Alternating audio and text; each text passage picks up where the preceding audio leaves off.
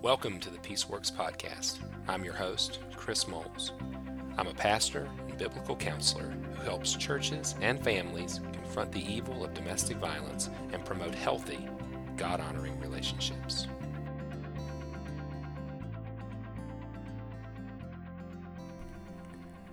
Welcome back to the Peaceworks Podcast, everyone. On today's episode, we're going to talk about practical theology and the heart of our work. But before we do that, I want to remind you of some opportunities available to you if you benefit from the Peaceworks podcast. If this is something that has helped you uh, navigate the waters of domestic violence uh, prevention and intervention from a gospel centered perspective, then I really think your next best step is Peaceworks University. Peaceworks University has a the, the most robust collection of gospel centered resources on the topic of domestic abuse intervention and prevention in the world, and it's organized. It's kind of like the Netflix for people helpers. Hundreds and hundreds of resources uh, organized categorically from master classes to toolbox items to success paths to um, courses that I've developed to bonus material, live Q&A, all of that's available to Peaceworks University members. And you can learn more about Peaceworks University at chrismoles.org. All right, so today I want to talk a little bit about practical theology. Now, I bring that up because, you know, over the years I've really struggled with the idea that, you know, a Christian is really judged by their stated beliefs. Now, it is important to have sound theological frameworks. Now, you may we may differ uh, on eschatology or ecclesiology or certain aspects of the faith, but really, for the most part, the idea of Christian orthodoxy is central uh, to the work that we do because believing certain things, uh, central things about the faith, are really key to moving forward, especially if we're going to be doing Bible based work. So, what I believe about the Bible, about the Spirit of God, about Jesus, his divinity, his humanity, all of that is going to inform the approach that I'm going to take. And that's good. However, just having a held belief does not necessarily mean that those beliefs are impacting, driving, or affecting your life. That's what I mean by practical theology. In many ways, the, great, the greatest evidence of your theological framework is how you live your life. I see this quite a bit in batterer work, in abuser work, where an individual holds tightly to a stated theological position, or a lot of times, even more so, a particular theological leader or pastor. They'll be able to quote that individual who's quoting others. They'll be able to talk about historical theological concepts with great nuance, but practically speaking, it hasn't affected their life. It isn't changing them in any way, and it's uh, actually deviating in many ways from what seems to be the clear, um, clearest path and presentation given in the scriptures. You know, one of those um, aspects of theology that comes to my mind probably most readily is aspects of peace and violence. You know, when I say violence, I think sometimes, especially in the Christian church, we, we tend to narrowly view that term. And so I just want to talk a little bit about maybe my held theology and then how I think that has been abandoned practically and why a recapturing of a theology of peace or a recapturing of Jesus's heart in the in the aspect and ideas of violence and power and peace would really, I think, transform um, this work of domestic abuse intervention and prevention, especially in the Christian church, if we practically wrestled to the ground how this these truths about peace and power should be impacting our daily lives and how it should be impacting us as husbands and fathers and sisters and brothers and pastors and parishioners. You know, some might even, you know, challenge what I'm about ready to say. I just I have a quote I want to share with you uh, from a gentleman that I respect. Here's a great example of a pastor that I respect who theologically is on a different page than me. We have different theological perspectives in some things, but I really appreciate these words from Brian Zahnd when he wrote in his book Farewell to Mars this short passage. He said, We worship Jesus as Savior while dismissing his ideas about peace. For 17 centuries, Christianity has offered a gospel where we can accept Jesus as our personal Savior while, while largely ignoring his ideas about peace and violence and society. We've embraced a privatized post mortem gospel that stresses Jesus dying for our sins, but at the same time ignores his political ideologies. He goes on to say this bifurcation between Jesus and his ideas has a history. It can be traced back to the early fourth century when Christianity first attempted to attain favored status with the empire. Now, of course, Pastor Zahnd's talking about the political fascination, fascination that Christians have, the um, political power that Christians have often sought over history. And I would agree with him wholeheartedly on that. I think we have, as a, as a tribe, strive too much, too hard to have political power. And I think it's something that Jesus has instructed us not to do. But to go one step further, I, I really think there is theological evidence, biblical evidence, um, uh, credibility in the idea that Jesus, who had ultimate power, who is the King of the universe, who currently sits at the right hand of God, um, chose instead to take a different route, a power under route, as opposed to a power over route. And his instructions to us are to follow suit. And like Pastor Zahnd, I really think that sometimes in our in our current system of faith, we applaud the idea of accepting Christ into our hearts, accepting Him as our personal Savior, but being indifferent as to whether or not we adopt His ideas. Believing in Jesus is central to our faith, but believing in the viability or the validity of His ideas, that's what brings Christianity to life. Do we follow Jesus or do we follow a version of him that's softened, that's weakened through collusion, through um, pressure, through a kingdom of the world alternative that we feel more comfortable with. You see, in our work in domestic violence intervention and prevention, men who use violence in the home, who claim the name of Jesus far too often, deny the validity and effectiveness of Jesus' very ideas for a softened yet comfortable, familiar kingdom of the world alternative, in particular in the area of peace, power, and violence. If I could just take a few moments just to talk about what we believe, because here's the here's the hang up. If you're listening here today, maybe you've experienced what it's like to be told that Christians have no place in this work because we're violent, we're oppressive, we're demeaning and destructive.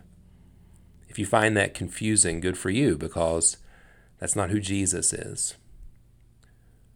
But in many corners of our world, the caricature, the image, the popular uh, image of Christianity has been one of demeaning and destructive and power over. And maybe our friends in our community have only seen that image. And they haven't witnessed the practical theology of peace lived out in the life of a believer. Maybe that's where we can come in. Perhaps you've been rejected by your church or your Christian community because you're too this or not enough that, because your faith hasn't fit firmly, well packaged in a particular system. Maybe that system has more to do with the kingdom of the world than the kingdom of God. Maybe that system's built on power and control. And perhaps those who are trying and attempting to live practically in the footsteps of Jesus as somebody who abandons power, who uses power properly, who um, drops the sword and embraces the cross, or who embraces peace over violence, will seem foreign to the softened gospel of the kingdom of the world. What I'm saying may seem harsh, may seem drastic, but to be quite honest, friends, I've seen many folks who have attempted to serve in the name of Jesus be disqualified because of their peace loving ways, who've been looked at cockeyed because um, the faith that they associate with is often associated in the world with things that just don't look like Jesus. I guess what I'm saying is it's time that we reclaim the theology of peace and we live it out in a practical way that the world can understand. That we be the peacemakers that Jesus called us to be.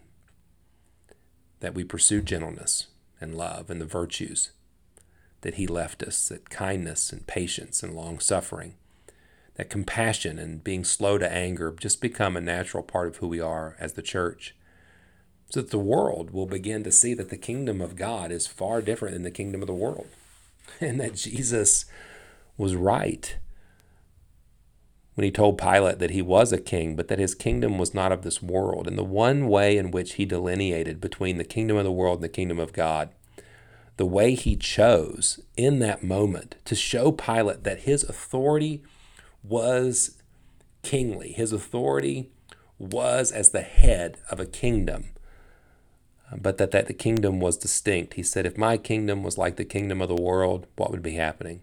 My people would be using violence. My people would be out fighting. But my kingdom is not of this world. It's an otherworldly kingdom, a kingdom of peace. That's not anything new to Jesus or his followers. You see, in, in uh, sitting before Pilate, he instructs Pilate that yes, he has the authority. Yes, he is a king. Yes, I guess you could be justified in crucifying Jesus as a insurgent because he's not bowing to Caesar. He is claiming the role of king, but his kingdom and his kingship is nonviolent. It's peace loving.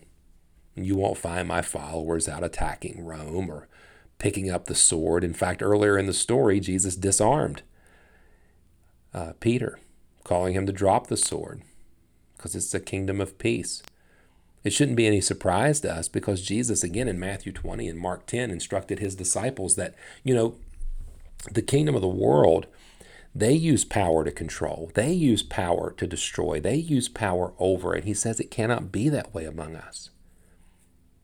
It cannot be that way among you. And yet, the reputation that we often fight, the, the reputation that much of the Christian church has, is that we love conflict, that we love violence, that we love power. Well, why is that? That should be a call of conviction to us. And if unbelievers can see that it doesn't add up to the person, work, mission of Jesus, then shouldn't we see it? Because it cannot be that way among us. We've got to find a different way. And Jesus was like this master of the third way. Matthew 5, for instance.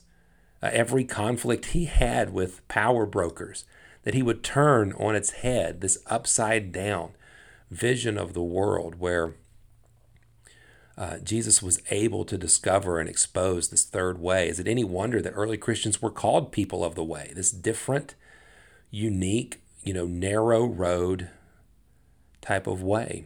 And if our faith begins to look like a spiritualized version of life as normal, then I think we need to reflect on our faith, eh, myself included. You know, Jesus calls us to peace. He says his kingdom is a kingdom of peace. He he himself took on the role of a servant. John 13. Uh, we're told this about him. Paul talks about this in Philippians chapter 2. He did not consider equality with God something to cling to, but he emptied himself. He took on the role of a servant. He humbled himself. Paul goes on to say in Romans 12 that we should overcome evil with good. As much as depends upon us, we should live at peace with everyone. Peace is central to who we are. And I, I don't mean inner peace or, or tranquility or, or zen or kung fu panda peace. I mean peace and peacemaking is central to who we are as followers of Jesus because that is the kingdom that Jesus has left us. One that doesn't see his followers out swinging the sword but bearing the weight of the cross. No wonder that the leaders in the Bible, in Titus 1 and uh, 1 Timothy 3, as Paul instructs his students on how to find pastors and elders for the church, one of the key requirements is that we not be violent. Now, I've always been taught that uh, leadership qualifications are not unique, special things, that they are things that should be true of every Christian, but exemplified in the life of our leaders.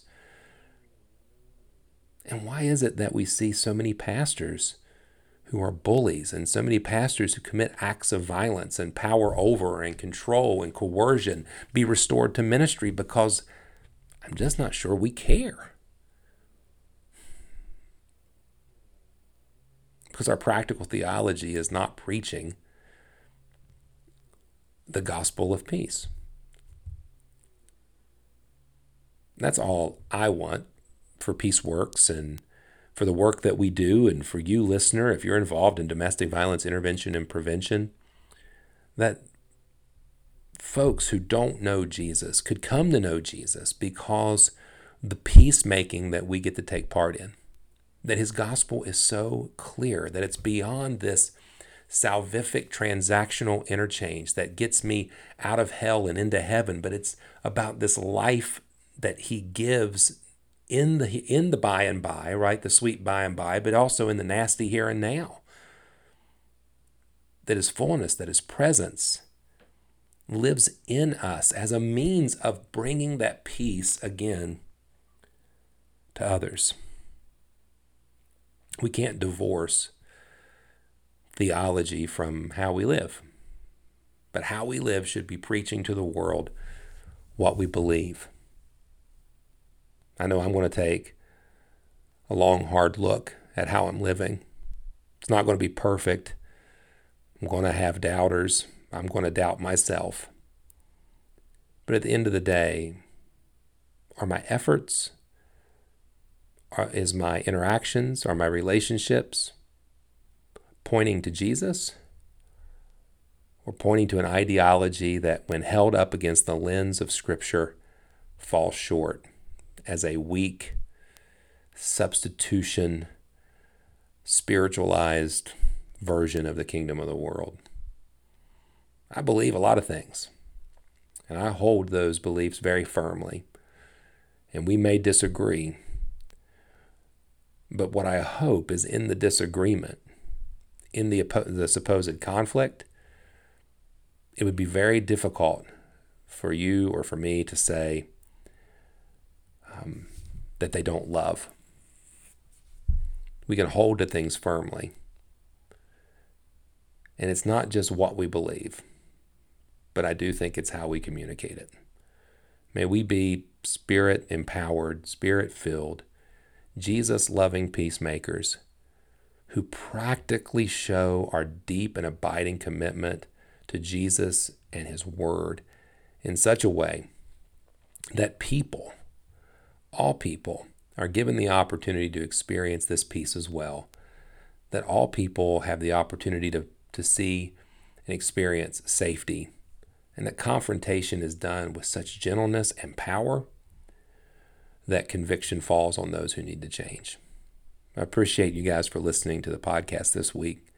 My prayer is that it's been a blessing.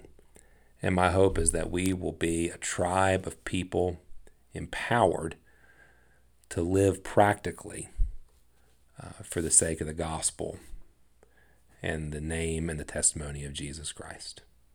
God bless.